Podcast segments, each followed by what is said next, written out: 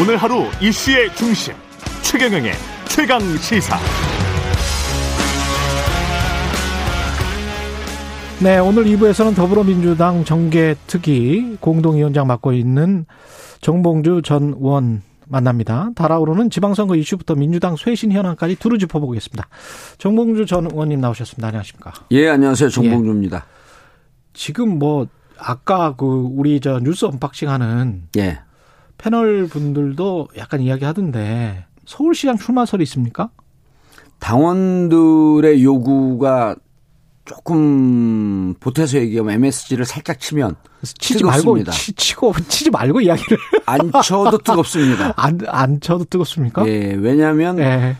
어, 송영길 대표가 출마하겠다는 뜻을 비치기 전에도 정봉주 좀 나가봐야 되는 거 아니냐. 음. 왜냐하면 서울시장 선거를 포기하는 분위기들로 다 갔단 말이에요. 그렇죠. 어차피 대선에서 5% 졌기 때문에 음.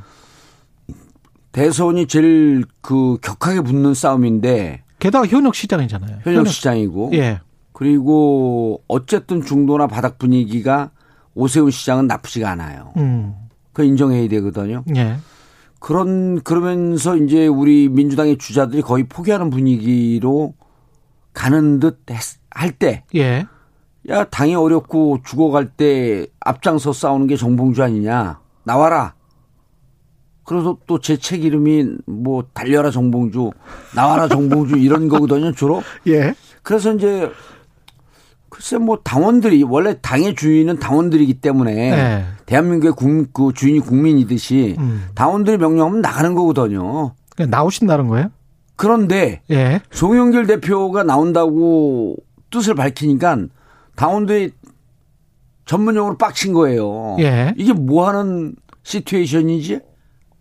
어. 어, 그럼 정봉주 나와라. 이게 송영길 대표는 본인의 뜻은 존중하나 음. 대의 명분이 없다. 이상한 상황을 만들어 연출했기 때문에 그렇다고 한다면 당원들이 지금 부글부글 끓거든요. 이 그 개혁 입법이나 이런 것 때문에 부글부글 끓는다는 그 원인이 송영길 대표가 그것과 무관하게 당에 무관하게? 대해서 어, 어. 대선 졌는데 예. 사실은 화풀이하고 싶은 심정이거든요. 예. 민주당 입장에서 민주당, 민주, 민주당, 민주당 당원들, 당원들 그러니까 민주당 딱두 개로 봐야 되는데 예. 국회의원 중심의 민주당이 있고요. 음. 당원들 중심의 민주당이 있는데 민주당이 대선에서 패배하자마자 예. 20만 명이 가입을 합니다. 그랬죠. 예. 이거 전례 없는 현상이거든요. 주로 2030 여성들이 많이 가입했다고 하고 많이 가입했는데 일반인들도 이 분노의 음. 그 이제 좀 쉽게 해서 분노의 입당질을 한 거예요. 음. 너무 화가 나니까. 예. 근데 이제 그 이유가 민주당 조직과 민주당 지지자들이 이번 대선에서 잘 싸웠어요. 예. 우리 그 최임 씨도 잘 아시지만 5% 이상 지는 싸움이었거든요. 음. 0.73% 졌습니다. 예. 그럼 민주당 지지자들이 정말 마지막에 한 5일 남겨두고 어. 안철수 윤석열 단일화하는 거 보고 이게 뭐지? 음. 그게 3월 3일 아닙니까?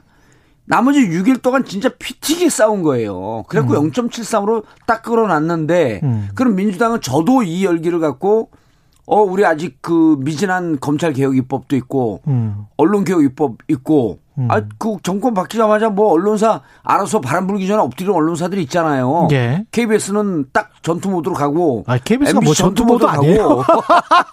KBS 전투 모드 몰지 마세요. 아니 왜냐면 예. 언론 언론은요. 예. 정권이 이래라 저래라 하면 안 되거든요. 조금 그런 기미만 보이면 자랑스러운 KBS 전사들은 싸울 준비가 딱 되어 있고. 아니, 저희는 늘 평정 모드입니다. 평정 모드. 예. 저희를 끌어들이지 마시고. 그런데 이제 그런 부분에 대해서. 예. 개혁 그 입법으로 할 수 있는 특히 이제 검찰 같은 경우는 음. 6대 중대 범죄를 직접 수사할 수 있는 이 권한을 뺏어야 된다. 전 세계 음. 없는 유례가 없는 사례 아니냐. 예. 그런데 민주당이 이 개혁 입법에 대해서 미적미적하는 태도를 보니까 부글부글 끓고 있다가 그게 지금 당원들 말씀하시는 당원들 거죠? 얘기하는 예. 겁니다. 저는 의원들 중심의 정, 그 민주당은 잘 생각을 안 해요. 음. 당원들 100만 당원들 100만 가까이 됩니다 이제. 예. 100만 당원들이 보기에는 개혁 입법 안 되고 있지. 그다음에 지방선거 포기하는 듯한 분위기로 가고 있지. 예. 특히 서울 같은 경우는요. 그렇게 되고 있는데 송영길 대표가 나오는데 음. 어 이건 서울에서 너무 명분이 없는 거 아니야?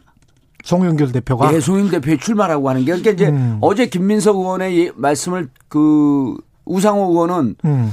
대선에 책임지고 패, 그 물러난 패장인데 음. 다시 서울시장 나가겠다라고 하는 게 이게 당원들이 국민들이 선, 선뜻 납득이 안 된다. 예. 김민석 의원은 어제 뭐라고 말씀을 하셨냐면 하산하자 그러더니 혼자 등산했다.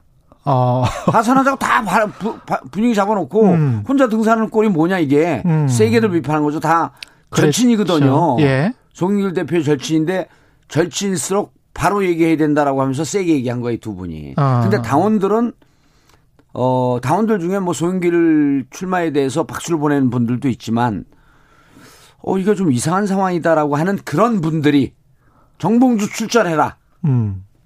왜? 지금은 후보가 필요할 때가 아니라 음. 힐링맨이 필요할 때다. 지금은 전투 모드를 갖고 있는 전투사가 필요할 때다. 음. 평시가 아니다. 그럼 또 전시에는 전투사가 나오는 거 아니에요? 그러니까 가장 최전방, 예. 가장 강력한 만렙 전투 모드 예. 정봉주가 출격을 준비하고 있는 중이죠. 출격을 준비하고 있는 중이라고 말씀하지 마시고 예. 여기에서 이제 AB 후보로 나서겠다 이런 말씀을 하시는 거예요? 선언하시는 거예요? 제가 KBS 유도할 땐 발끈한 시대 왜 저는 유도합니까? 출격을 준비 중이다. 저는 이제 예. 그 대한민국의 이쪽 저쪽 간을 보는 정치인으로 유명한 분이 안철수, 간철수라 그러지 않습니까? 예. 안철수를 뛰어넘는 간을 보는 새로운 정치인이 나타났으니 간봉주라고 불러주십시오. 지금 간을 그, 보겠습니다. 예, 민주당 상황이 되게 궁금한 게 경선 룰 가지고도 지금 이야기를 분명히 경기도에서 하고 있단 하고 말이죠. 조정식 의원도 예. 이재명 대선 후보 선출했던 선거인단 구성, 직접 투표 방식의 국민 참여 경선 이렇게 해서 뭐 붐을 일으켜야 되는 거 아니냐 뭐 이런 이야기를 하고 있고 근데 이제 비대위 쪽이랄지 지도부 쪽에서는 그냥 과거에 했던 대로 하자. 당규에는 세 가지 옵션을 줬어요. 예. 그, 그 중에 하나입니다. 조정식 의원이 주장하는 게. 아. 그 중에 하나인데, 어, 저런 경우는 조직력은 세고. 예. 본인의 지지율이 낮은 경우에는 저런 주장을 할 수가 있습니다. 음. 조정식 의원이 지지율이 지금 제일 낮잖아요. 예. 한3% 4% 왔다 갔다 하니까 이길 수 있는 본인의 방법이고 본인의 상당히 구민주당 스타일의 조직력들이 거기 붙어 있거든요.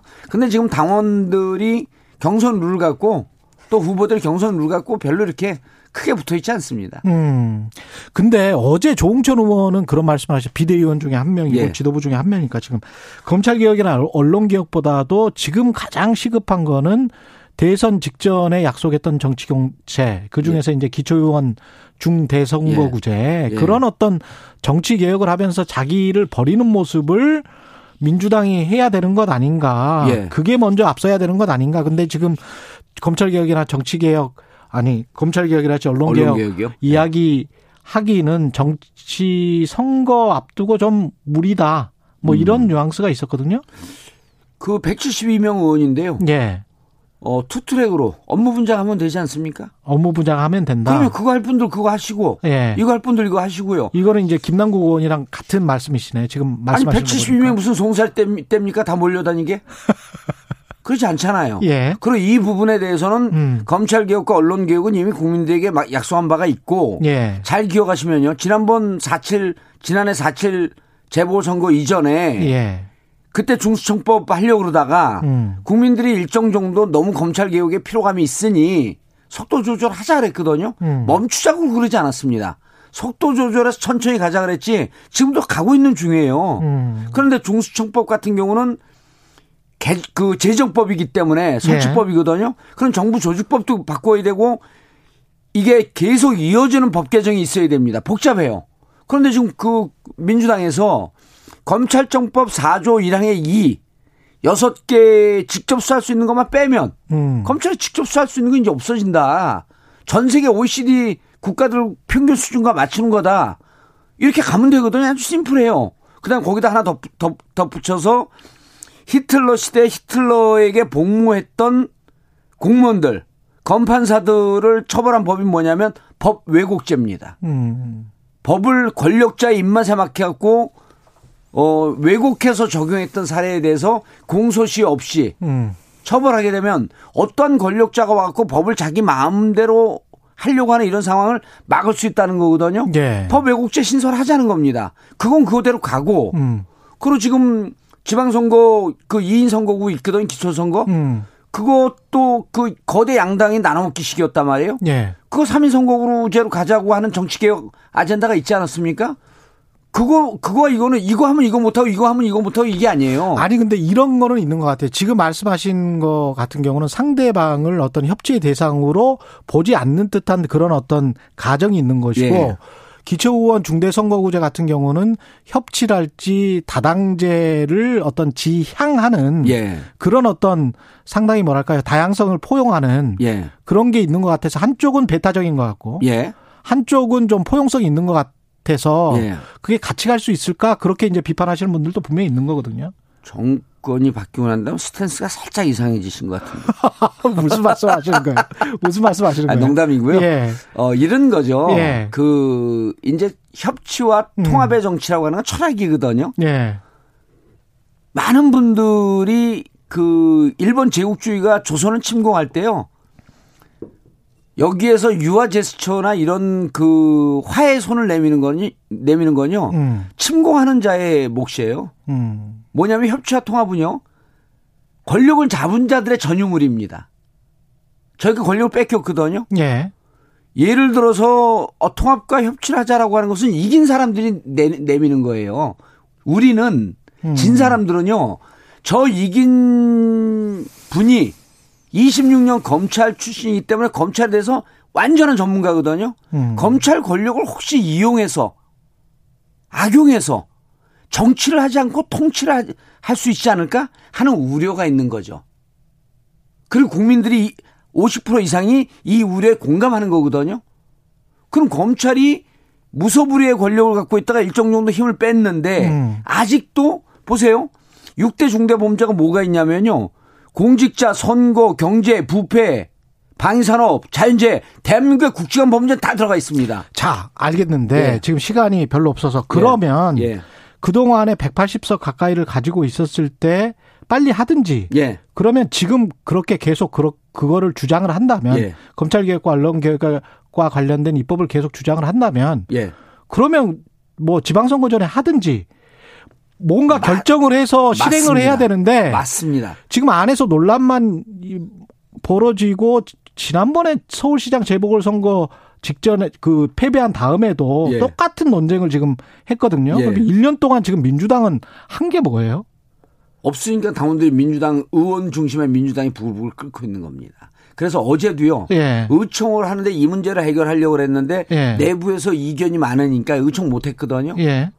사실은 지금 최임 씨께서 지적하기가 정확합니다. 예. 해서 의총을 해서 하지 말자는 의견이 다수면 못 하는 거고요. 그러니까요. 하자는 의견이 다수면 하는 겁니다. 그렇죠.